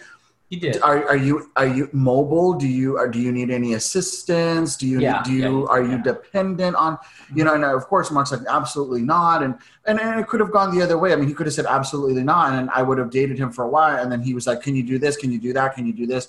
Then we would have had problems. But and I'm not saying that that's necessarily you know the deal breaker, but because Mark really showed me, you know, that he didn't allow his blindness or limited vision to pretty much um, dictate how he lived you know um, and plus i got a dog out of it too so i've always wanted dogs as a kid but anyways I think that was the seal the deal when he. after I know, I, and Kobe, Kobe was Yeah. definitely like I, I, I, you know, I will never forget the first time I met Kobe. You know, to get off topic, but it, it, it was just uh, something else. You know, aside from meeting his dad, his owner, it was something else. But you know, Anthony, honestly, I, I didn't look at that as an issue for me. I, I, it was just you know, and again, when Mark told me that at Starbucks, you know, at this outlet mall, outdoor outlet mall. I didn't say, "Oh God, what am I getting myself into?" And you know, Well, um, another thing to think about too is that you've never had pets before. I mean, you you knew people that had pets. Maybe you had a a family member, right, that had Mhm. pets, but you never you never had a you know what I mean, like in proximity of somebody that we were close enough that really had a dog that would be a really big part of Mhm. you know what I mean, both of yeah, yeah. So, you know, aside aside from the owner, you know, You fell in love twice. I fell in love twice. Yeah, it literally Yeah. came. I mean, it was like it was like almost in a way, Anthony. I want to say it's almost like the perfect package because not only you know do I have you know the some the, the somewhat perfect man, um, no, but I also had the dog that I had always wanted. And yes, I wanted you know English bulldogs or a Chihuahua when I was. But you know what? Again, Kobe also just like his dad, you know, proved himself that you know it, it, it was it was just perfect. It was you know this is how you know it's always been. All right. So you didn't get quite the Christmas you would have liked for a brand new relationship. Did Mm-hmm. Mark find a way to make it up for you, make it up to you for Valentine's Day? I d- no, I think we probably just went out. I think that's what we just did. But well, if, if you're talking about other things, yes, but we got that taken care of right that same night. You know, that when, when I went to go pick him up. So if that's what you're talking about, yes, did. but but but but we also you know, we e- even after my long trip, even after that first, I remember we went to Vegas because his favorite places to go to is Vegas. no, we didn't go to Vegas until after probably you came back. I don't. No, think no, we that's were- what I'm saying. After we came Yeah, back, yeah, like you know, we, we, we, you know, I mean, I don't think he, uh, in terms of like having to make up. I mean, again, maybe Anthony, I'm just not. I'm not a romance me and I'm gonna swoon or something like that. Of course, I think it's sweet, but I think that I was just so happy he came back and that he was there in front of me versus on the phone or in you know back then what is it FaceTime now it's Zoom but you know it's just I, I don't I don't I think we just did the normal thing for Valentine's. We probably watched a movie and had dinner and when I, I, and, I know yeah. usually we used to do the movies a lot, so you know, have dinner, go to yeah, probably just that. But as far as when he came back, yeah, I mean, definitely, I went to pick him up, and we. Still, I was living with my uh, best friend at the time, but you know, my best friend, you know, really liked Mark anyway, so he's like, yeah, he can stay here and sleep here, and I was like, well, it's not like you have a choice. He's gonna sleep here anyways. and then moving in, that was Yeah. a big step Mhm. too. Yeah, and then yeah. So So you, you mentioned your best friend. You know, your the rest of your friends and family. Was there any interesting introductions along the way, or did it all go pretty smoothly? You know, I when I told my best friends that you know that he was visually impaired, I mean, I think just like any other friends, you know, they'd be like, "Okay, are you okay with that?" You know, and I think as long because I didn't have a problem with it, they didn't really look at it as an issue. And in the same aspects as with my family, like you know, obviously when it got really serious and it got to the point where, you know, Mark and I were moving into not just moving in with each other, but also at the point where I was engaged. I announced it on Facebook, and you know, everybody knew that I was dating him for a while. You know, and then when the big day came, everybody was there and whatnot I don't think it was really an issue for them because, again, I think my family looks at people for who they are, not necessarily what they, you know, um, how they physically appear or, you know, um, but I could be wrong. But I mean, I, the only thing is, I, I tell him, you know, my mom passed away back in uh, October 2009.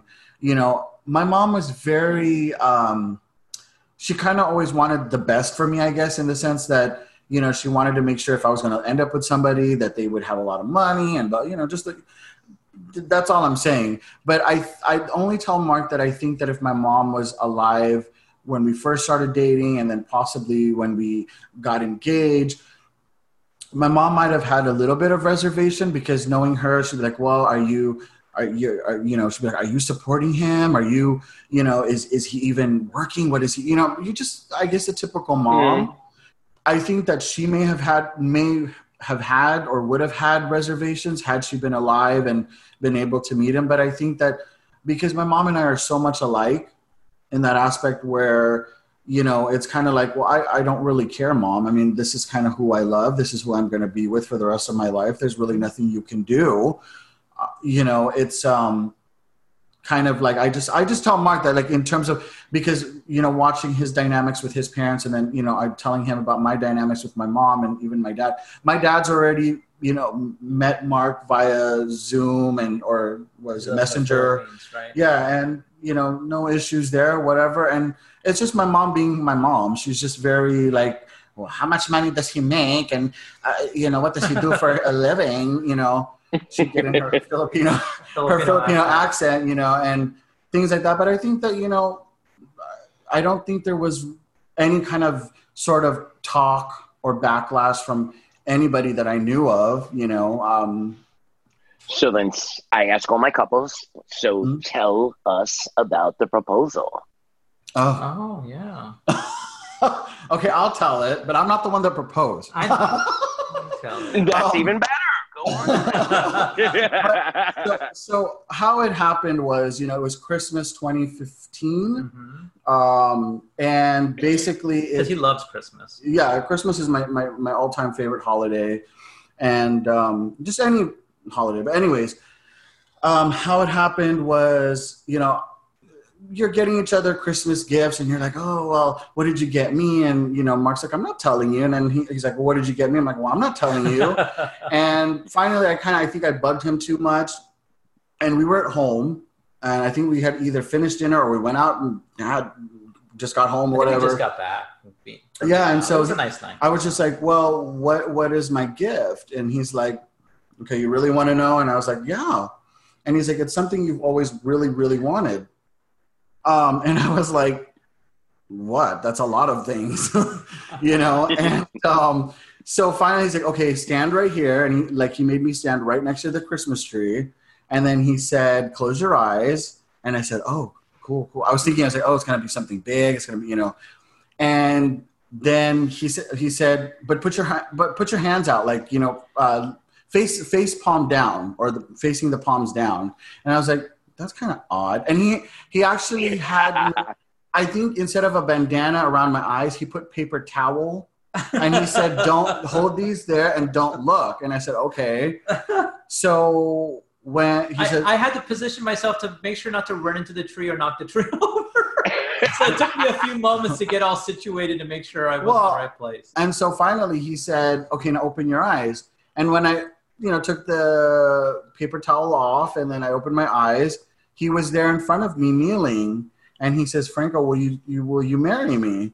And then of course i was like a little bit speechless and i was kind of like damn i was hoping for something else. No but, no i'm just kidding. No i'm just kidding. But regardless i mean the rest is history. Of course i said yes. And yeah that's how you know our proposal went. And then we we that was december 15 correct yeah, uh-huh. yeah. And then uh, the following, remember we we we actually got married in the court following year. Yeah, December 23, yeah, 2016. We, we wanted to make sure to got to get married before anything got repealed. A, anything got repealed in Because because that's when, of course, you know Donald Trump was and Hillary Clinton, and then we just wanted it before you know Prop Eight, and of course became the the rule of the land or law of the land. We did want a, a a nice wedding, which we did have the mm-hmm. year afterward, mm-hmm. but we wanted to make sure to make it official first before any changes and happened. do all the paperwork yeah. and you know just in case they were to say any marriages prior to two, 2016 in court and filed with the courts whatever is valid and anything you know we were just I, I we just wanted to make sure we didn't want it to be where it's like you know anything after 2017 they were going to try to repeal it. And then it was kind of like december 23rd 2016 was just a day for us to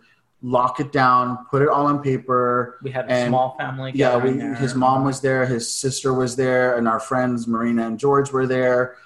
Um, and, and, then we went out to dinner a little bit after. And then you know s- come january 2017 was literally like the year that I, we were both stressing because we knew that we wanted to have the big version of this wedding come up and you know the and whole yeah and we did. We did it uh, november 3rd 2017 so we have like two wedding dates. Yeah technically it's two wedding dates. Official is december 23 and the one that's kind of with family and friends is november 3rd mm-hmm. Aww. and you know our community has had a long struggle to get to where you know to where you guys were able to do it so mm-hmm. god bless and and i definitely understand the urgency to to be on paper and be on the books mm-hmm. at that point in time i wasn't yeah. in any kind of space to be anything like that but you know i know a lot of friends who also felt the same way and and were really you know worried that we finally got to this stage where it's it's valid and it's you know and in a blink of an eye, it could be taken away again. You know, it feels, especially right now, it feels like even though even though we got there, there's still so much saying like it's not the same, it's not you know as worthy, et cetera, et cetera. So not to get all political and everything, but you know, through you guys have been married for a couple of years now, and is it still a worry for you guys? Do you still have to defend you know your your actual marriage, your actual coupledom? Well, I don't know if we're actually defending. I think it's more like we're trying to think, figure out a label for it because even in terms of like, you know, I'm not comfortable telling people, "Oh, my husband," um, unless it's like obviously like friends and family or something like that. But if it's someone that like even at work, I don't even refer to Mark as you know, or not. Well, you say my spouse, work you know? and you know doctor's yeah. office earlier. We were we, just came from the doctor's office earlier. And know, yeah I, I said friend. oh i had my spouse. My spouse is you know waiting in the, the lobby you know. So it's i don't think as much as the labeling of it as much as it is difficult trying to acknowledge it i, I, I think I, I think one of the biggest things though too anthony is the uncertainty about certain things you know what i mean? Like even though things are kind of like safe at the moment. You know what I mean? Like they're they're standing still, but you just never know when the carpet's going to be pulled out. You know what I mean? Like as you know, little things here and there. You know, you, you just don't know. You don't know what to be prepared for. So uh, you know, it's kind of like holding your breath in a way a little bit. At least that's how I feel. You know, because you you just wonder what's going to happen next. You know, that's all. But I, I think we I mean, we have enjoyed the benefits of, of that. You know what I mean? Being a couple and being married for, you know, the last couple of years, and and you know, we look forward to many more years with that. So, God bless. Absolutely. So, how about your interaction with BPI and ACB? Were uh, were your BPI friends shocked when uh, they found out that you were getting married? I think some of them were. I think some of them were because we remember conventions, how fun conventions were. You know, like when uh, we were in Vegas and we did, you know, bar hopping and stuff like that. So much fun, you know. And now with the married life, it's a little different. Not necessarily saying that we can't have fun, because remember we when we went to New York and we went to Denver. That was a lot of fun as well, you know, and everything. Different kind of fun. It's a different, yeah, it's definitely different kind of fun, you know, and everything. But um, I, I do miss. I mean, I could I could seriously say that since probably since 2012, maybe um, I haven't attended any convention, any national conventions. It's been, it's definitely been many years since I've attended a, a national convention on there on that. So that was uh, I, I do miss the the whole camaraderie of being together and being able just to, you know, um, you know, hang out with friends or being able to, to meet people again. Because I mean, a lot of those people I've known for a long time, you know, or communicated with, but maybe not necessarily saw in person or anything like that for a long time. And and I remember meeting, you know, uh, even people for the first time in BPI and stuff like that. So yeah, I, I would say that. And you know, that's one thing I hope later on that Franco would be able to participate in. And and you know, we've before the whole pandemic, we talked about Phoenix. You know, we knew Phoenix was coming up. We we definitely couldn't make it to the past convention originally that was planned out in Chicago, but we were definitely looking forward to Phoenix, and we hope that you know things are well enough for things to happen. Well, we'll see, but you know, we're hoping yeah. that things will happen so that that Franco could be participate not just virtually, but also in person too, and meet everybody. So. Well, I definitely got, um, you know, the pleasure and the the uh, the honor of meeting both of you for the first time in Denver, and that was an amazing experience um, all around. The camaraderie, getting uh, getting the feel of what you know what it's like to be around the group. And and um honestly my first convention was in july. Uh, that was my first experience with a lot of a lot of blind people all together in one space. And oh, but the denver experience was you know more intimate and mm-hmm. really realizing you know in convention i did all the you know seminars and all the bpi events but i didn't go out really anywhere except to the dinosaur barbecue um, but in Denver, I mean, we did high tea and we were all over the place. We went to a burlesque show that, you know, was mm-hmm. basically audio described to us thank, by Franco. Thank you so much. uh-huh. But it was it was amazing to you know to experience all of that with a group of people that you know all really care about each other and really just want to have a good time and, and be supportive of each other what is the best thing about being married i think having someone to come home to or to be home with, someone to be able to share, um, you know what I mean? Even just your your thoughts or things that are on your mind. And uh, I mean, there's, you know, like it's just nice to have to be a part of. I don't know what I mean. Another person having them there with you. So mm. at least that's just how I how I feel. No, I mean, I, I think that there definitely is a different um, feeling of it because it's not just you're in a relationship with this person. It's like, you know, this person is is, is your life. It, it's your other half. It's you know, it's it's yeah. different. It's just a it's it's a different feeling. I don't know if it's because you want to look at it as a Mr. and Mr. situation, or if it's just the person you put as your emergency contact because that's your spouse. it's just a very different feeling. I think that it it really for me in a way it comes full circle because you do your whole year or your your past years of you know you're dating randomly you're hooking up randomly then you settle in with the relationship you break up you find a new person and it's just this like kind of like this weird cycle and when you meet that person that becomes your your spouse your life partner it's it's just it's a very different feeling it, you know it, it's i don't know it's it's it's um it's weird. It's just you know, it's a good feeling. It's just you know, it's not a feeling like you can feel with anything else. I mean, it's just different because now it's almost like your titles, your being is now one, mm-hmm. and then it's cemented under that title, husband and husband, or Mister and Mister, or that is my spouse. You know, I was going to say that I think sometimes people feel that they they're in a rush to find somebody, you know, and I've always said, you know, uh, even when during the time I met Franco, I I didn't even think at that time that I would find somebody. I knew that there was something special about him, but I didn't. You know what I mean? I didn't know, but I'm glad. You know what I mean? That that happens, and I know it sounds cliche to say that, oh, you know, you don't know until you meet them, but it's it's so true. You really you really don't. So you know, it's it's important for you to enjoy those moments and really pay attention to the, some of those moments when you do have those feelings or feel something special about somebody.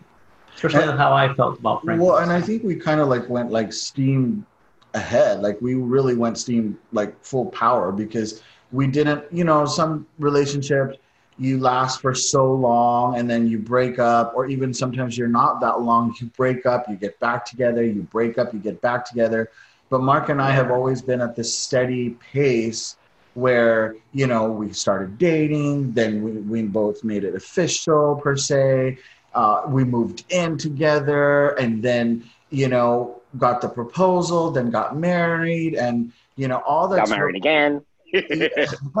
You know all, exactly. And all that we're, we're, actually now in line for is, is we're you know the kids and then you know obviously getting new dogs dog dogs you know. So it's kind of always fallen in place for us. It's never been jumbled all around and then go in this direction go in that direction it's always been kind of very systemic it's just been very like you know uh, how would you say it's kind of like traditional, I guess, you know. But also in a way, it's not because I mean, you and I do communicate about like where we want to go, where what's next in our, you know what I mean, our mm-hmm. step. Like right now, you know, we moved into a new place, and we are without, you know, after losing Kobe, my guide dog Kobe, you know, our dog, you know, Kobe, mm-hmm. and what's next, and then you know, our next step also is to also get start off with having a foster child or foster children, and then after that would be adopting a child. So you know we're working on those steps. Those steps are always slow. It's not some of these things are not always planned out, but it's always good to communicate and talk. To, you know what I mean? Like how we do and talk about them. You know, mm-hmm. and plan it out. So that's really beautiful. Thank you for thank you for sharing. You know, it's a really intimate thing between two people to decide. You know that they want to you know be parents and and to to build a family together so yeah. I'm, I'm so glad you shared it on the show because I really want everyone in ACB to understand that, you know, our relationships are are on par. I don't like to say just like theirs, mm-hmm. um, but on par. You know, and mm-hmm. the traditional is beautiful, whether it be two women, a man and a woman, or two men. Mm-hmm. And the ones that aren't traditional are beautiful too. Once you know, once we find that person that makes us a better person inside just by wanting to be better for that person, it's a beautiful thing. Yeah. So I like to have a little bit of fun with my couples, and hopefully you guys won't mind, you know, getting a little cheeky. Um, you know, I always usually ask, you know, who's the better cook. Um, so let's start with that one. Who's the better cook? Who does more of the chores? Um. Well, well, you, you better I'm, tell them I'm, because I... I'm going to answer this one, okay? Because you know, I don't I don't know if it's my nature to be very caring, um, or nurturing, or you know, mommy like, mother like, whatever. But I, you know, again, bringing up the point where Mark is very independent. He's very you know self sufficient but there's a part of me that wants to make sure he's taken care of. So if you're asking who's the better cook, I don't really give Mark a chance to cook because I'm, I'm, afraid that you know, uh, you know, of course, I have to, you know, if he he, he makes I think the only thing I've had them made right was yeah, French, toast. French toast. And That's the only thing he's allowed me to make. Yes, so you know, um, I I do give him the big uh, duty of making rice though, and he makes good rice. Um, but as as as far as the cook, it, it, would be me. And you love Filipino food. So yeah, that's so I you know, and then I, I, I cook other things, but yeah, at the same time, it's um you know I'm more of the cook in, in, in our family, and you know the chores is is is kind of more or less the both of us, I guess. Mm-hmm. Would you what would yeah. you think? Yeah. It's the both of us. Mm-hmm. Mark likes to mop though. I'm more like, no, you don't need to mop. just sweep. Just sweep. You don't need to mop. But yeah, I think that, you know, I guess in that aspect, we're, you know, it's both. The chores is both. But the cook for sure is me. So I'll ask each of you what TV show or music or something does the other one love that you're like, oh God, not again? Because there's there's one that I love that he just. well, no, you uh, you should tell him about my like you tell him what, what I love and that gets on your nerves. Well, go ahead. Well, you you first. Me first. Yeah. I don't. Well, for me, it's I guess I don't know. I want to say like the Star Trek because that's not my thing. I mean, you know, but um, Mark and I do have different tastes in music. Um, he doesn't like, you know, Britney Spears or Kylie Minogue. He doesn't like, the, you know, those. That you don't like Kylie? I Sorry, know. no, it's not that I don't like Kylie. But he he has been having that latest song on on repeat for the last couple of Her new song. her new song, yeah, on, on, Yes. on repeat for the last couple of uh, weeks, so or last couple of days probably. Yeah. So um, I, I think that if anything like that you Well, we do like some like we used there are uh, when it comes to show when it comes to shows or movies, I would think that you know like I'm I'm more you know Science science, fiction type thing and. Franco's more like reality, like you like your your my Real Housewives. Real Housewives, Yeah. and you know, and and he, you know, while he's watching the show, sometimes I do make little comments like, "Oh my And I have to- just like, you know, and I I'm a have little to tell him, can you shut up? Because I'm like a little commentary in the background while he's yeah, and it's so annoying because I'm like, you know, he, he'll like make up like dialogue that just doesn't make sense. Like, oh, look at me, I have all this money and blah blah blah blah. And I'm like, can you shut? So we do have fun. We do have. I, I think one of the things that we do enjoy watching together for sure is Golden Girls. We, Franco loves to watch them over and over and over again. I can it- watch and- every episode. and I, I swear we watched it so much. There are actually some shows that I and some scenes I, I was like I don't remember watching that, but as a kid I remember watching them when growing up. But but since we've watched them so many times, I swear there's been a few scenes in there. I'm like, oh, I don't remember that. So Mm-hmm. So, which Golden Girl are you? Oh, that's a good question. Oh God! I think when, of course, when you're single, I think that of course you're always going to be But you know, like, you know. But I think as I've gotten, I'm ol- more Dorothy. I think I would be more. I think Dorothy. sometimes, like as I get older, I don't know. I either tend to be Sophia or a little bit of Rose. 'Cause I'm like, you know, I, I think it's a mixture of both for me. I would say I'm more of a Dorothy, but I, I think Franco Franco actually likes Blanche a lot, so there's nothing wrong with saying. Yeah. Well, just like if you're gonna ask me, like in Sex in the City, which one do you think you I know, are? exactly. I'd be like Samantha. Samantha. oh my God. I think I got monogamy. I must have put it for you people. It must have been from one of you. Actually, the our, our I think the favorite scene that I used to crack up about it was the scene with her with the doctor asking all of the questions, the Yeah. health questions. Oh, yes. Like how many minutes have you been? Hmm. And then she let me takes a pause and she's like, "I'm counting." this month? You know, and then she's like, "Um, this year." so, So yeah. yeah, yeah. you know that that that show it's it's that show and golden girls for me never gets old i can watch you know sex in the city like as many times the movie and the, the actual series and you know uh yeah i mean So we've done some fun. Now I'm going to ask what about the other person has made you better in yourself? Or what have you learned, I'm sorry, from the other person that has made you better in yourself? And we'll start with Mark. I would say that I, I guess in a way, uh, my self confidence about being confident and being able to be myself. You know what I mean? Out there in public, like not having to feel like, you know, so nervous about having to maybe hide the cane sometimes or whatever. You know what I mean? Or acting like I'm I could see some when I really probably can't see whatever it is on there. I that's that's that's what I would say about myself. So. And how about you, Franco? Um, I it's more or less I think something that I'm still working on with Mark because um, you know, he always wants me to communicate and to express how I'm feeling. And, you know, it's sometimes for me it's it's still a difficult thing because again it's it, it all comes from my nature with the way that my mom and I were. Like, you know, I'm really, you know, um a, a lot like her, you know, very um stubborn. I'm very, you know, uh, I keep to myself in terms of sometimes I bottle up things.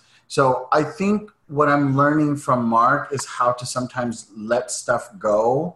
It's really hard for me. So sometimes I just, instead of me kind of having these outbursts or whatever, I just keep to myself. But Mark really wants to get it out of me sometimes. So he'll like annoy the hell out of me.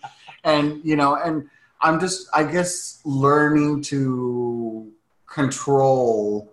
Or just communicate. Well, communicate. Like I said, I'm still working or, or like you said, let it go too. You know, Mhm. some, sometimes that's hard. I, Mhm. I, I, you know, but yeah, I, I, I see that. But yeah.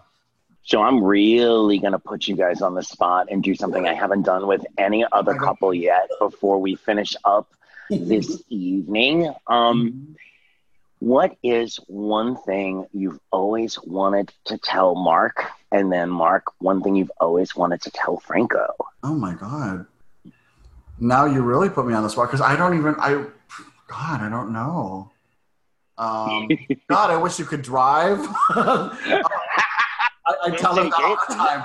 Um, no, um, I, I, I, I don't really know because I mean I, I would like to think that there's nothing that I, I've hidden or that I have um, not discussed with him already. I don't know. Kind of, that- that's kind of yeah. That's a, that's a hard one. So How about you, Mark? Anything Mark come to mind? has a smirk on his face. So, you know, he has a. So I always or- tease, I always tease Franco about allowing me to drive the car a little bit, you know, and um, we had we used to have a Lexus RX, and um, he had gone into the store to get um, to get something, and I had actually reversed the car and pulled back up again just to see what it, what it was like. But I'm just saying it's um, that's all I wanted to tell you actually. Oh but we have a different car now, so that's okay. Nothing happened, so that was a good thing. Well, So- then I can't leave Franco, you. you have to take him to a mall parking lot at like Yeah. two o'clock in the morning and just let him drive a little bit. yeah, he, he wants to, but then for me, a part of me is like, well, I mean, it's not like you can actually like, well, you won't be able to drive us home, so that means I. This is, you know, I mean, I could, I could, I could, I could give him a little lesson, but I don't know, Anthony. I'm a little bit, I'm a little bit scared. I'm gonna be like, there's someone coming towards us, Mark, and he's gonna be like, what do you want me to do? well, can you take your foot off the gas pedal? Woman with a baby carriage. Woman with a baby carriage. so I mean. No, but I mean, I know it's nothing exciting to tell the part, but I mean, that's just one thing I've always wanted. I mean, I've had friends who have let me drive their cars, but I just thought that that would be interesting to tell you because I, I don't think I've told you that. Oh, he does. He, he, he does tell me. He, he jokes about it, but you know the seriousness of it. I, I guess it's it's more serious than I had really thought. I thought he was just joking about it. Because sometimes he'll even say it in front of my friends, and he'll be like, like if I if we're all in the car and I'm like, God, I'm so tired from that meal, or I'm so full. He'll be like, Oh, let me drive home, and then we're all kind of just like, ah, you know. But I mean, I didn't know it was really real. Like he really wants to drive home. And he always teases too, Anthony. He says, "Don't worry about it. I have a shortcut." And I'm like, "Yeah, I'm sure you do." But the funny part is, most of the time we do drive, it's at nighttime, so that's the time I wouldn't be able to drive anyway. So that doesn't. Matter. See, whenever I say that, I say, but I have the best pair of eyes. But Woody's gonna sit shotgun, man. well, I just thought of the perfect way to end this segment. It's um a little what, what is it? One day over a month until your anniversary. So what are you getting each other? You know, we've been because of the since the pandemic, we've just been home so much. I, I think hopefully ho- one of the things we did like to do together for sure was go out to have a nice meal. we used and to just always have like you know date night. date night. Um, Yeah, we would ha- we would go grab dinner somewhere and just watch a movie. Mhm. But it's just been so difficult, you know, and you can't do that. It's hard to even do it at home because, to be honest, I think our attention span is really low because you know we're watching a movie and then suddenly our watches will vibrate or something and then we'll kind of start looking at our phones or you know i'll get up and go do some you know go get a drink. it's just it's not the same you know Yeah. um, we celebrate every 18th of every month because that is technically when you know mark well we, we became an item you know um, in the first place but it's hard you know, with the pandemic to do anything meaningful um, or as special as, you know, a date night, you know. So I don't, I don't even know. I mean, this this November third will be our three year mm-hmm. anniversary. Yeah. Uh, we usually uh, go to our hotel and stay there yes, overnight. We stayed there. and have yeah. dinner. Mm-hmm. Yeah. The second nice year we, we, went there, and mm-hmm. um, or was it our first year? I don't even think our, that hotel's open uh, at this time too, as well. Yeah. There, so.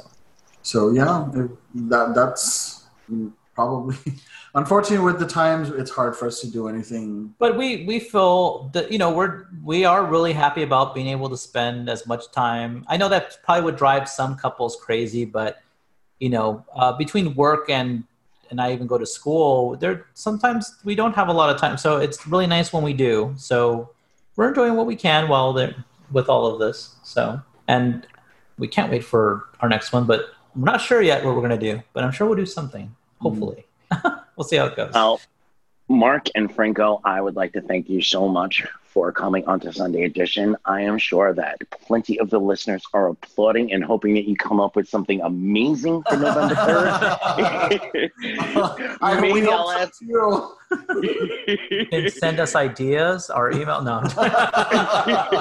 you, can send, you can send ideas to the show email, which is here at the end of the show, and I will pass them along. Mark and Franco, thank you so much for joining me. Oh, you, Everybody, have a great rest of your Sunday, and I will be back again next week with an awesome show. Happy Sunday. You've been listening to Sunday Edition with Anthony on ACB Radio Mainstream. For more information, questions, comments, feedback, suggestions, etc., please email celebration AC. That's the word celebration with the letters AC at AOL.com. Look forward to hearing from you, and let's brunch again next Sunday